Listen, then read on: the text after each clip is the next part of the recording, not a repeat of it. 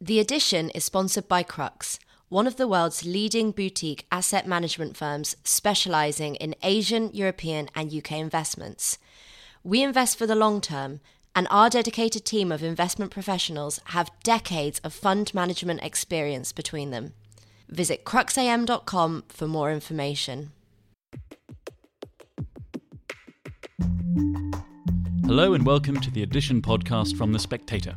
Each week, we take a look at some of the most important and intriguing stories from the issue and the writers behind them. I'm William Moore, The Spectator's features editor.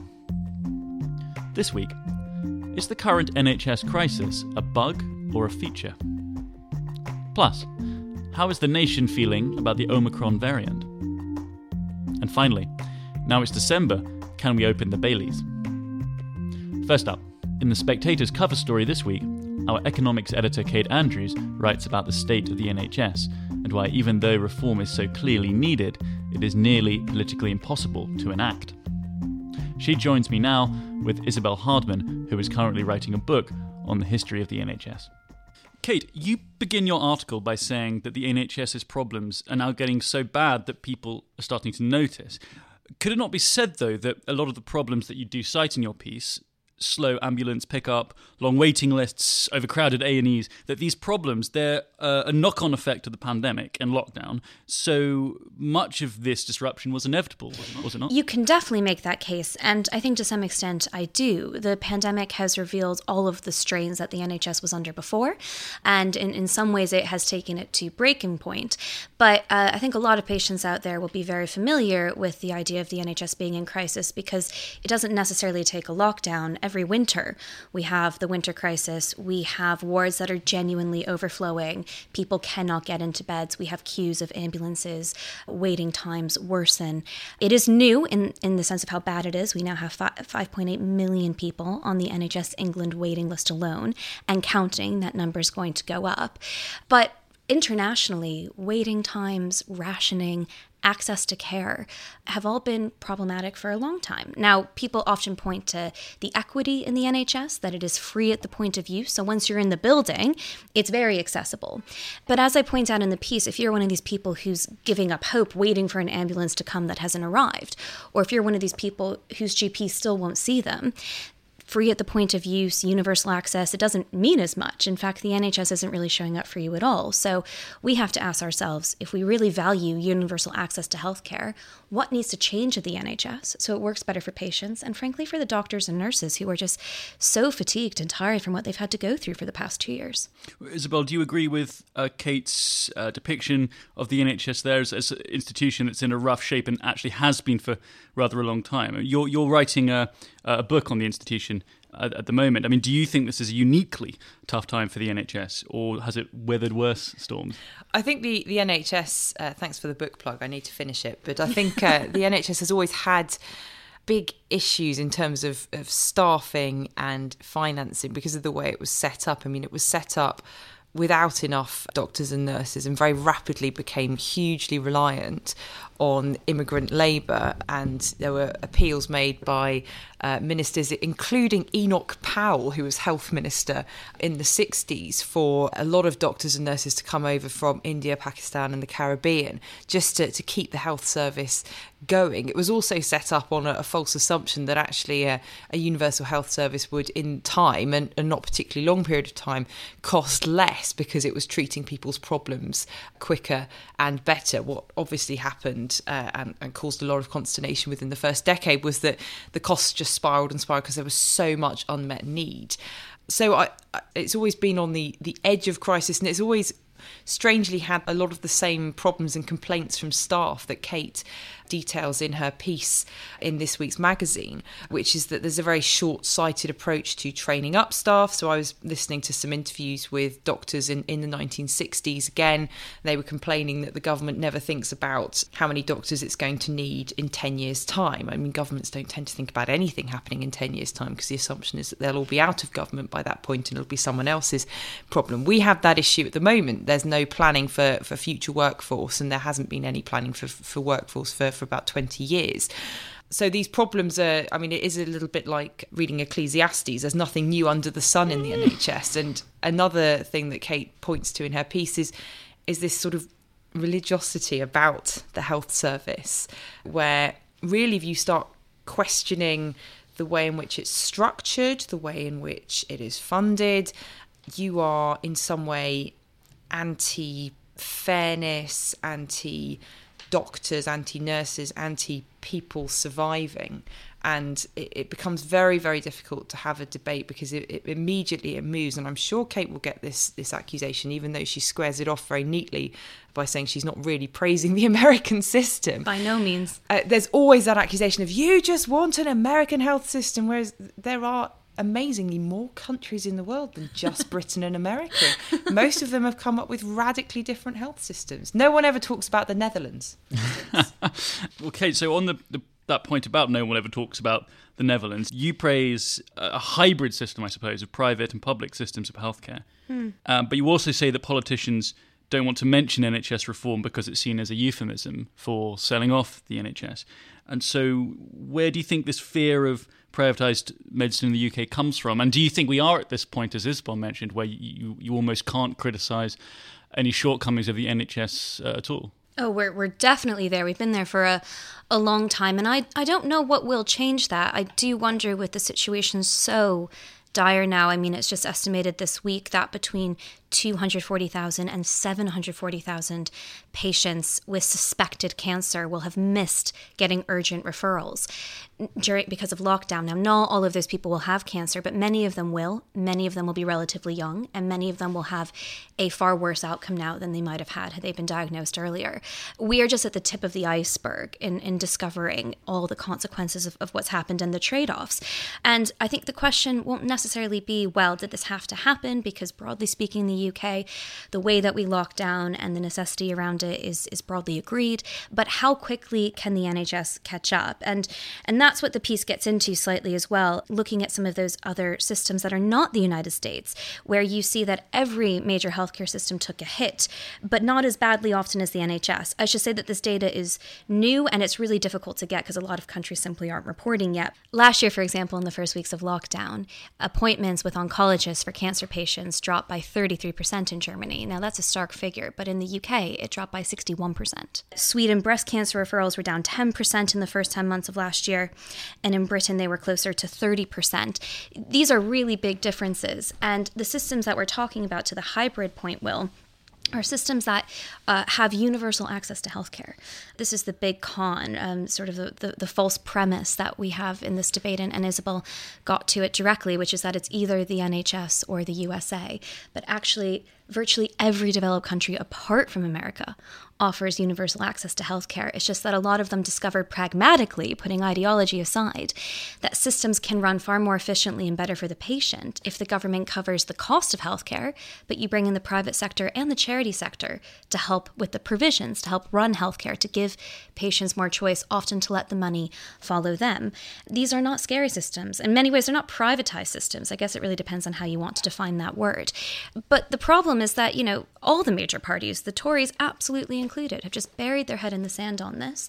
Boris Johnson, once upon a time, spoke about how we can uh, reform the NHS, but since he's actually grabbed real power, on a campaign trail, for instance, he grabs a phone out of a journalist's hand so he doesn't have to look at a young boy waiting in an NHS corridor. He jumps in a fridge so he doesn't have to talk about these things. And until somebody's actually willing to confront it with real power, we're not going to have change. I think that you, you're put, putting your finger on a political reality here, though, which is that the Tories will probably never have the permission of the public to reform the NHS. And you know, we've talked about the debate moving on to privatisation, but I think more widely, even with voters who just want the NHS to work, mm. the Tories have always had a precarious uh, level of trust when it comes to uh, reforming the NHS. Labour has, has had the permission, but not necessarily the will.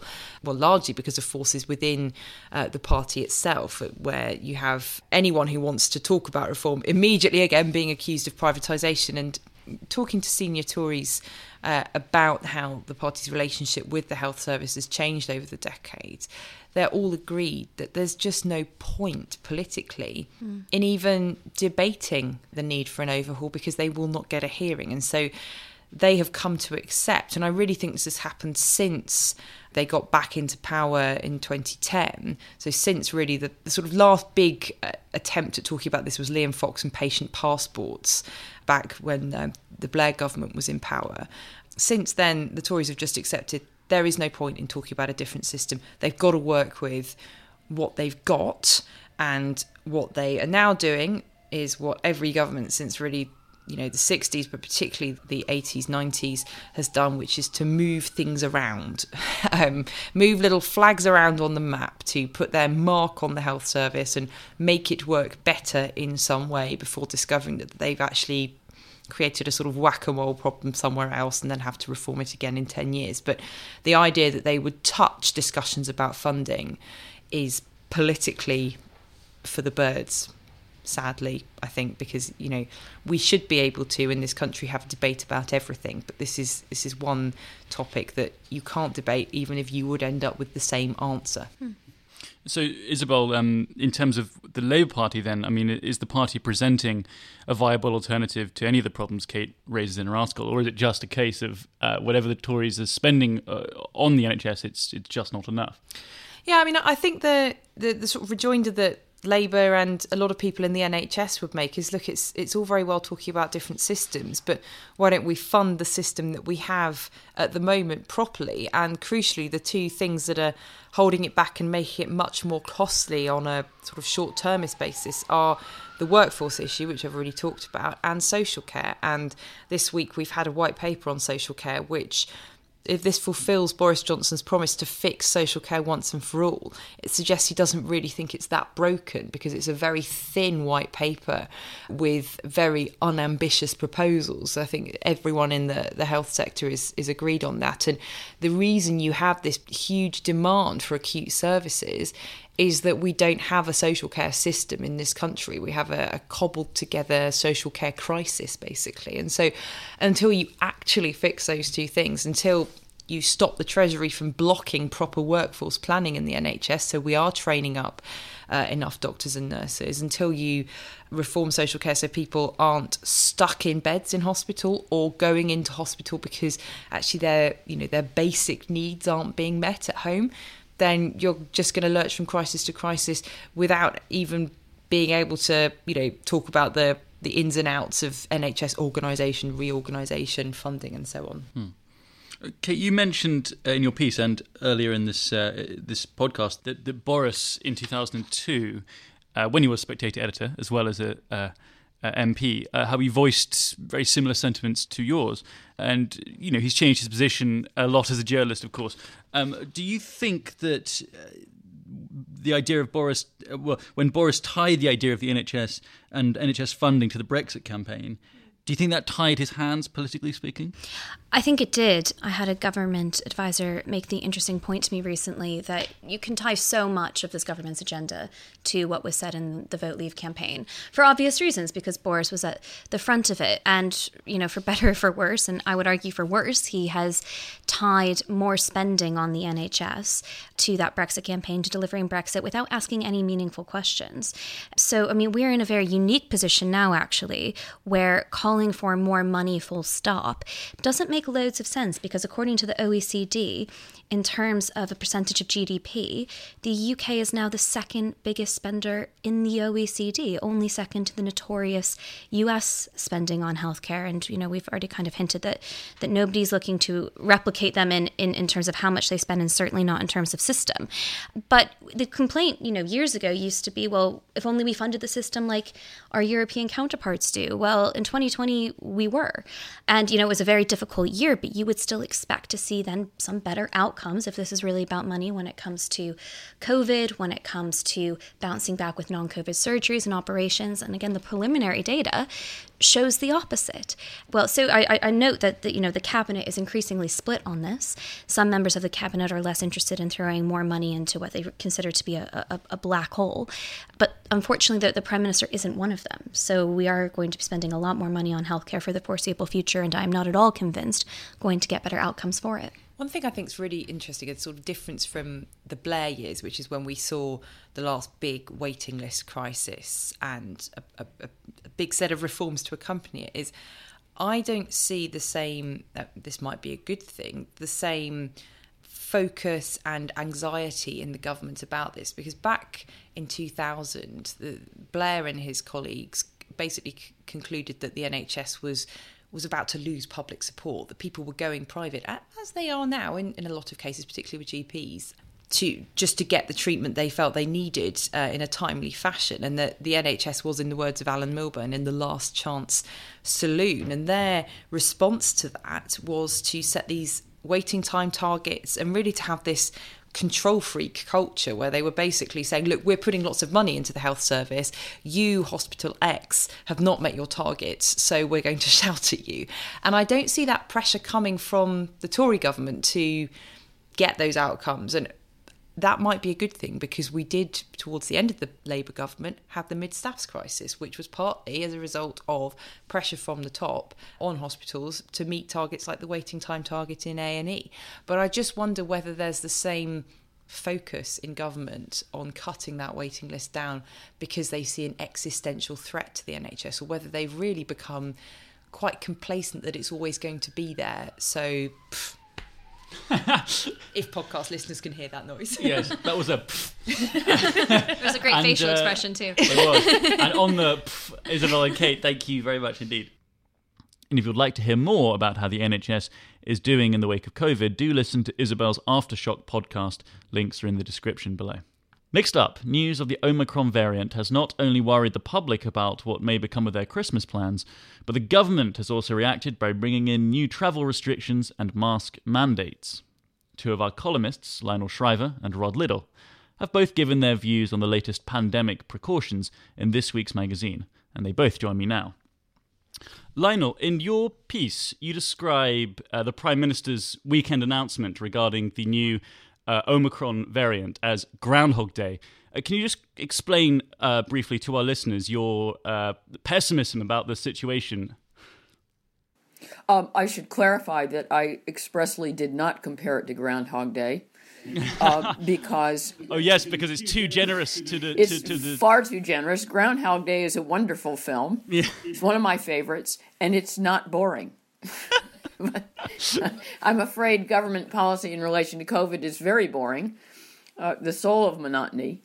It is the cliche. This is this is Groundhog Day, and we've been here before, and it's always the same.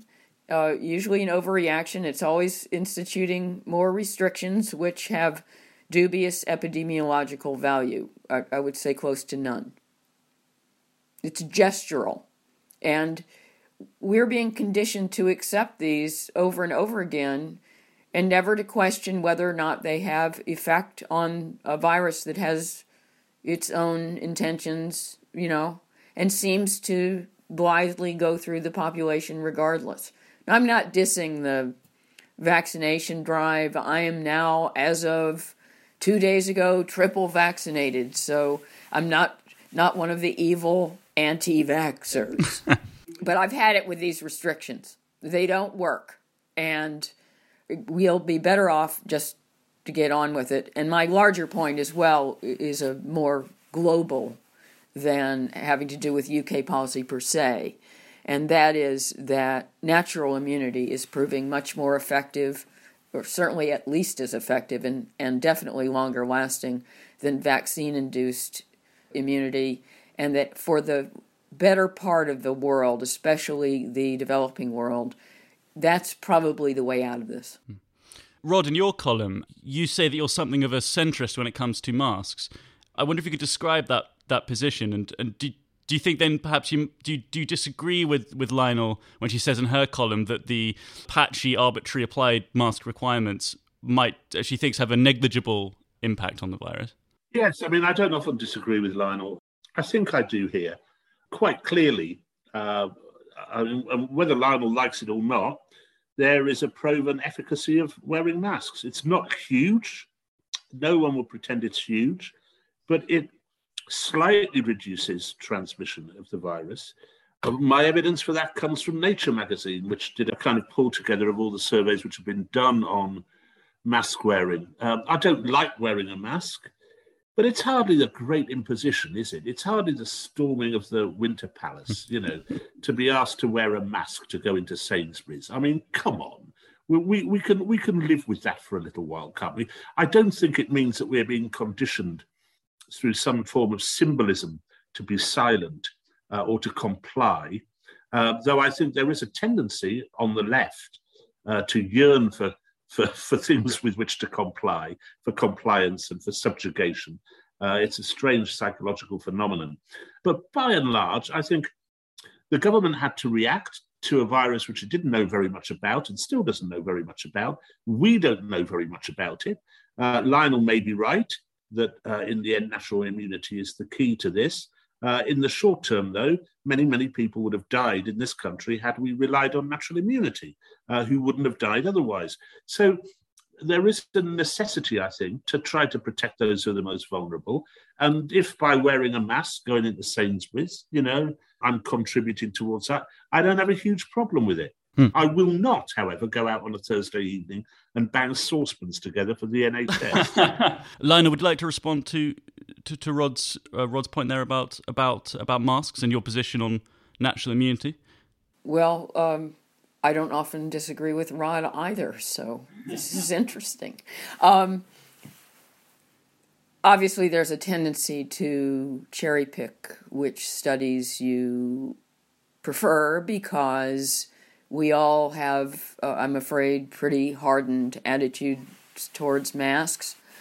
And so I, of course, uh, prefer the more scientifically valid studies that use uh, randomized controlled trials. And uh, of the randomized controlled trials uh, that I know of, uh, last I read, there were eight of them that were pretty reputable. only one of them showed any effect and even that was extremely small. So I, I think that to regard this as settled science is a mistake. And I also think it's a mistake to regard it as a negligible imposition. I'm certainly with Rod on finding it merely a nuisance to wear a, a mask in a supermarket. And so I'm not, I, I don't feel waves of self pity every time I go into Tesco. But I do think it's a huge imposition on students uh, who have to wear those masks hours and hours, and uh, I think it impedes their education.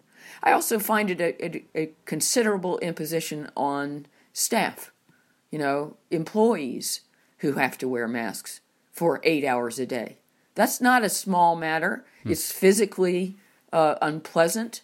It's not good for you. It shoves your carbon dioxide levels into the stratosphere, which is very unhealthy.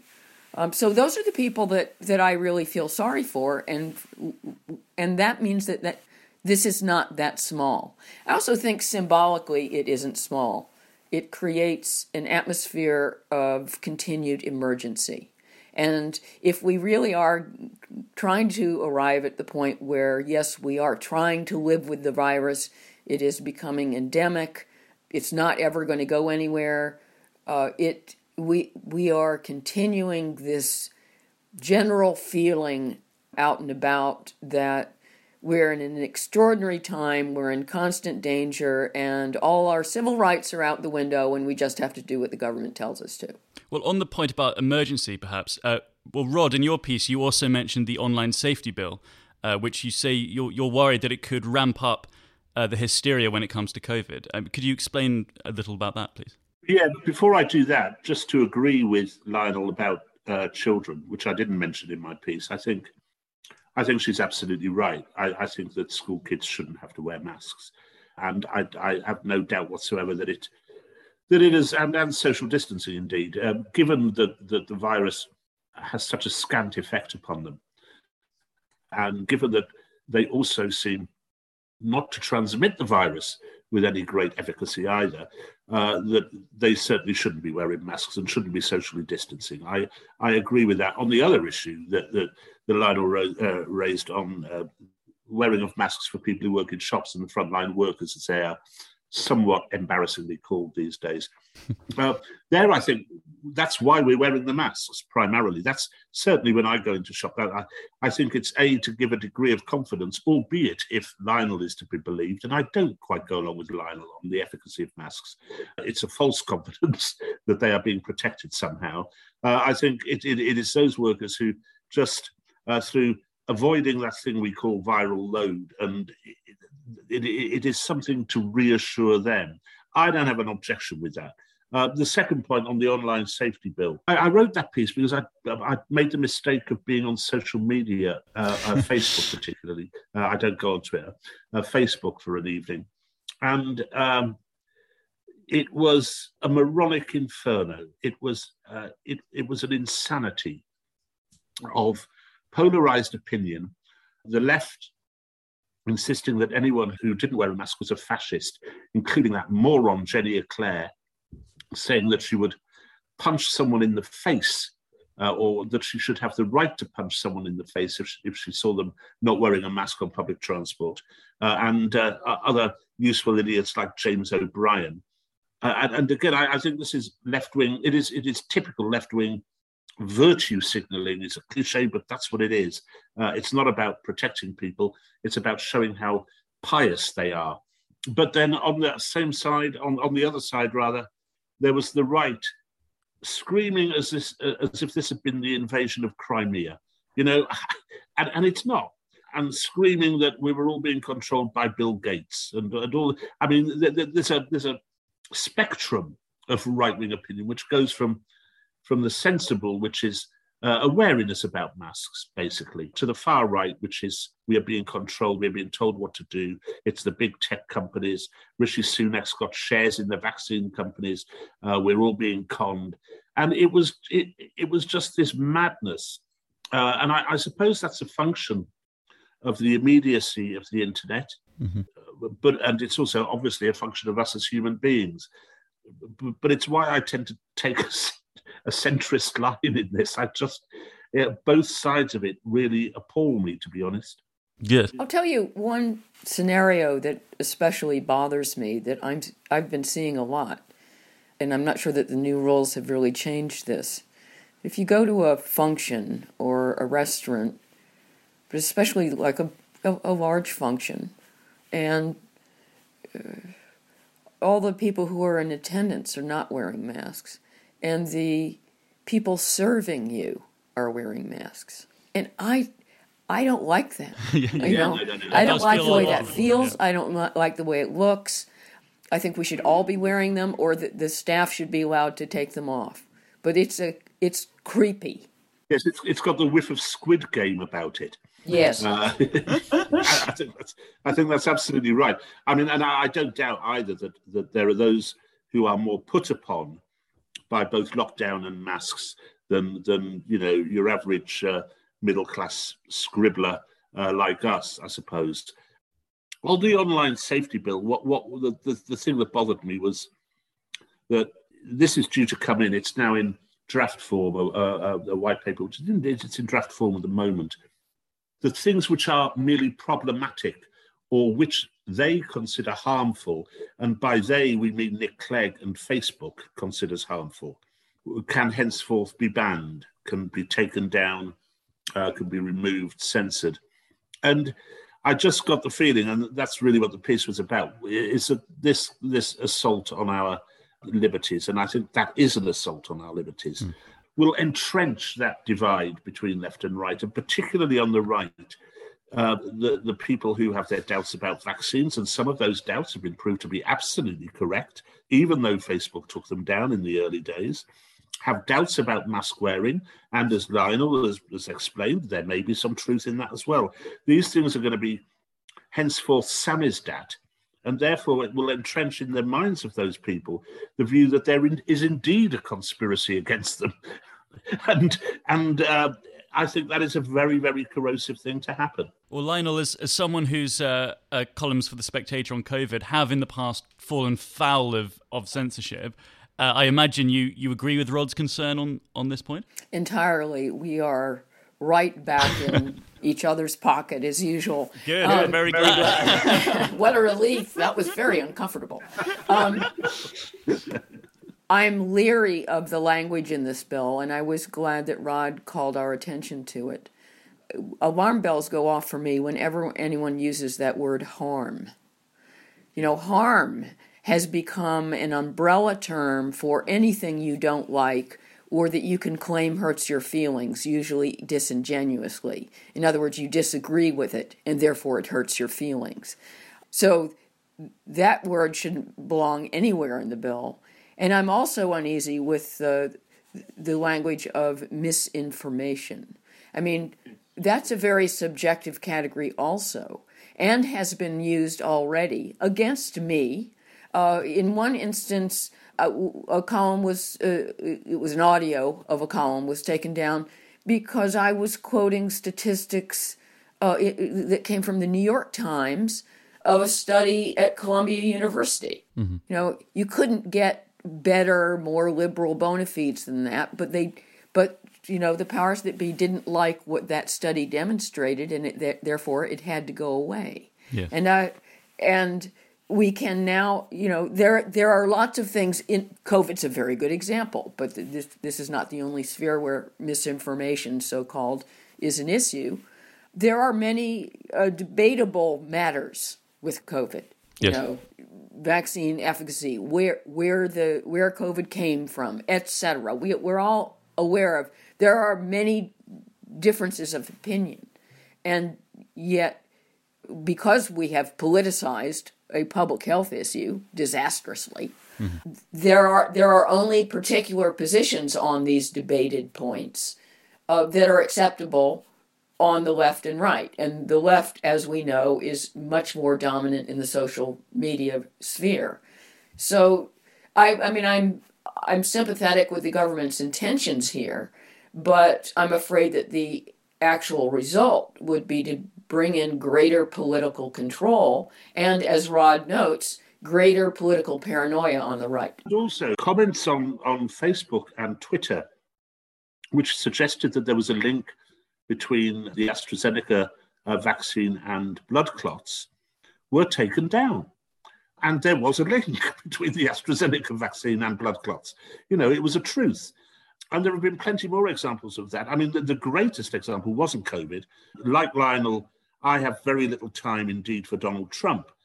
But the way in which social media, thinking of that term misinformation and, uh, and harm, actually prevented the Trump side from making their case in the run up to the, uh, to the presidential election, particularly concerning uh, issues regarding Joe Biden's wayward son and his various Ukrainian dealings uh, was was utterly remote. It, it, was I found it chilling, genuinely chilling, that that could happen in a democracy, uh, and and I think that is what we're beginning to see here with all this c- concern about, as Lionel rightly puts it, harm and misinformation. It, it it can sometimes be in the eye of the beholder. And on that point of agreement, we'll have to leave it there. Rod and Lionel, thank you very much. And finally, now it's December, Christmas celebrations can begin. Our own Hannah Tomes has written about one of her favourite festive delights, Bailey's.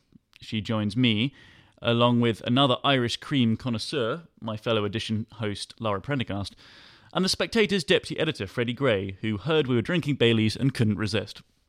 Hannah, you write in this week's Spectator about your love of Bailey's. What is it do you think you love about the drink? I think one, you can have it in all kinds of situations. It's very much like I'm happy to have Bailey's on my own. Like in if you're going just about to go to bed or something, it's quite a nice one. But also, it's quite a good pub drink.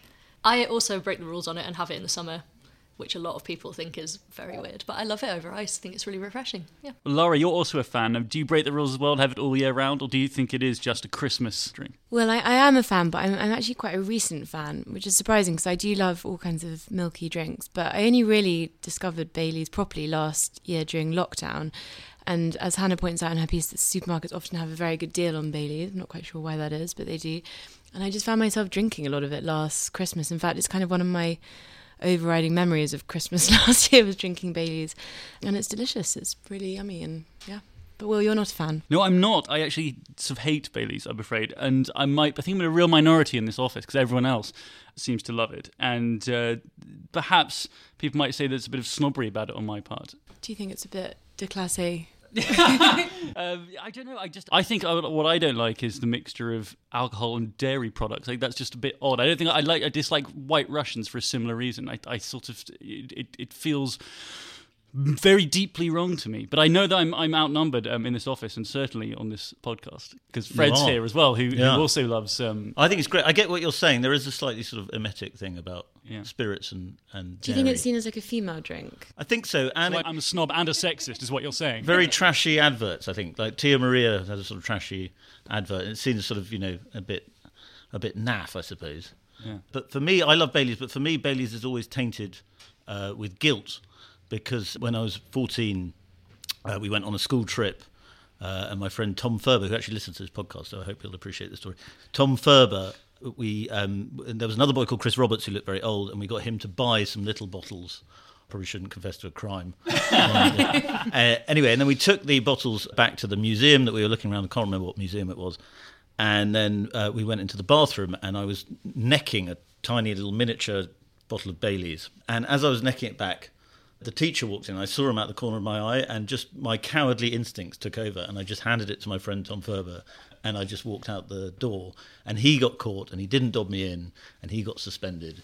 Uh, and we've remained friends. I'd like to say now, I'm very sorry, Tom. Yeah. Uh, I let you down. Well, Hannah, that story is a little bit similar to your story you wrote about in your piece about how Bailey's was the first alcoholic drink that you ever ever uh, got drunk on with your with your with your friend. And uh, I wonder if do you reckon that there's a part of the reason uh, teenager it might be the first alcohol they kind of uh, properly drawn to is because it, it does rather taste a bit like just it's chocolate milk, right? Yeah, absolutely. But I think we must have been about 14 or 15. I don't think either of us had really drank very much before. Um, and we found it in her parents' cupboard, right hidden at the back. And I think we were a bit like, oh, well, it's at the back, so they probably don't drink it very often. So I pulled it out, took it to her room, and drank the whole bottle. And we're absolutely smashed because it's 17%, which obviously we were teenagers, didn't realise that it was strong because it tastes like chocolate milk, as you said. So we're going to end this podcast with a taste test for, for the four of us to find out uh, who's the true Bailey's connoisseur, um, and also to see if any exposure therapy can uh, convert me to, to liking this this uh, this drink. And Hannah writes about in her piece how different supermarkets have tried to come up with their own brand, and um, our podcast producer has set up three different uh, drinks, Bailey's, and then the two knockoffs for us to try. One is the real deal. One's from Aldi, and the the third is from Lidl. Okay, so this is shot A, and I expect tasting notes afterwards. I mean, it tastes like Bailey's. Yeah, it does. It's really good. It's very soothing, isn't it? Delicious. So nice. Absolutely Yeah. disgusting. I really not like it. I, don't know what I'm going it? I think Some this is water to Bailey's, wash don't you? I think that's Bailey's. Yeah, but then, it- I mean, the other does, ones. But I um, haven't tried the others. They might all taste. But this I one was is really very interested creamy, in it's Hannah's nice. piece about the kind of quite cynical foundation story of Mm. Bailey's, the kind of creation myth of it, because it basically sounds like it was dreamt up by two guys at Diageo trying to come up with a kind of A new new drink. drink that they could flog to people. And you kind of it kind of makes me love it more actually that it is just like a really cynical drink.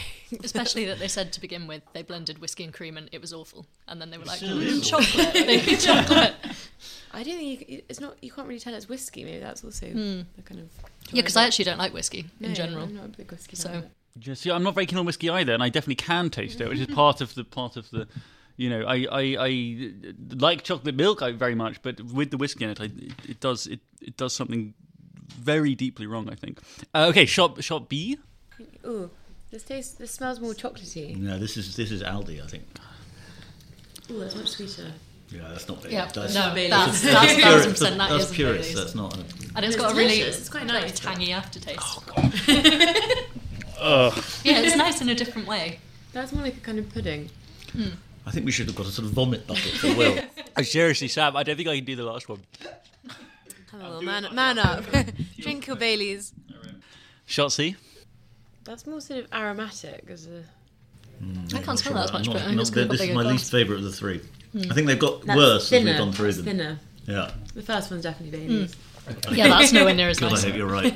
That tastes like it's been watered down. with Yeah. Sort of, um, That one's not. That was the worst one. Whichever one.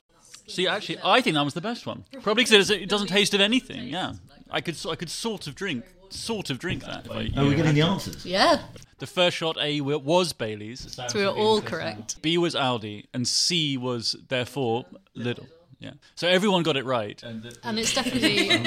So apologies, apologies to Aldi, to Aldi and Lidl for for not um, Why passing the Lidl have taste. let the side down there? Because actually, I would have liked to have liked their one. But Well, just- apology, just apologies to the two of them for for uh, not passing the, the taste test, but they are up against some true connoisseurs. The Bailey's is great stuff. I was also worried that I was a bit of a label snob, but actually, apparently not. I'm just really satisfied that we got it right. Yes, no, congratulations, everyone. Well done. Thank you very much, all of you. Well, we had elves last week, Bailey's this week, so Christmas is definitely on the way. And for our special Christmas episode of The Edition, Lara and I are going to be hosting a review of the year. Yes, we're going to be covering UK politics, world events, the royals, the dreaded COVID, and more. Make sure you subscribe to the Edition podcast to be the first to catch the Christmas special. Thank you for listening. I've been William Moore, and do join us again next week. The Spectator magazine combines incisive political analysis with books and arts reviews of unrivaled authority. Subscribe today for just £12 and receive a 12 week subscription in print and online, plus a £20 Amazon gift voucher, absolutely free. Go to spectator.co.uk forward slash voucher.